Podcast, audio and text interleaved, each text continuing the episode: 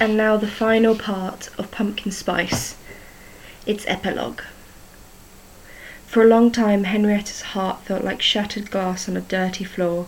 She took to the bed for days after Agnes's sacrifice. She was an inconsolable wreck, and with no one to talk to about what had happened, she had never felt more alone.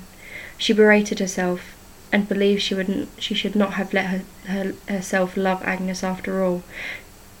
Uh, she berated herself and believed she should not let herself love Agnes. After all, she was already dead. She should not have she should have had more restraint, but she did not.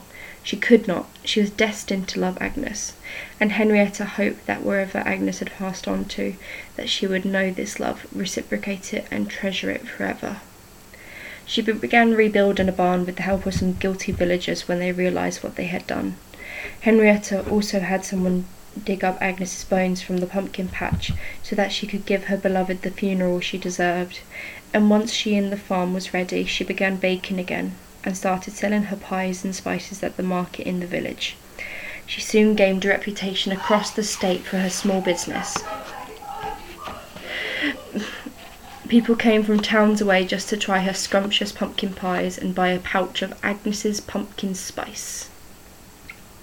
One day, when manning the stall at the market, Henrietta was approached by a young woman who worked as assistant uh, to the head of a food manufacturing company and asked Henrietta if she, uh, is she at all interested. She was handed a business card for Food Heavenly Food, and she smiled for the first time since her dear Agnes's passing. You have a lovely smile, said the assistant. Henrietta blushed. Thank you. What's your name? Angela, she replied, smiling. Henrietta smiled back at her.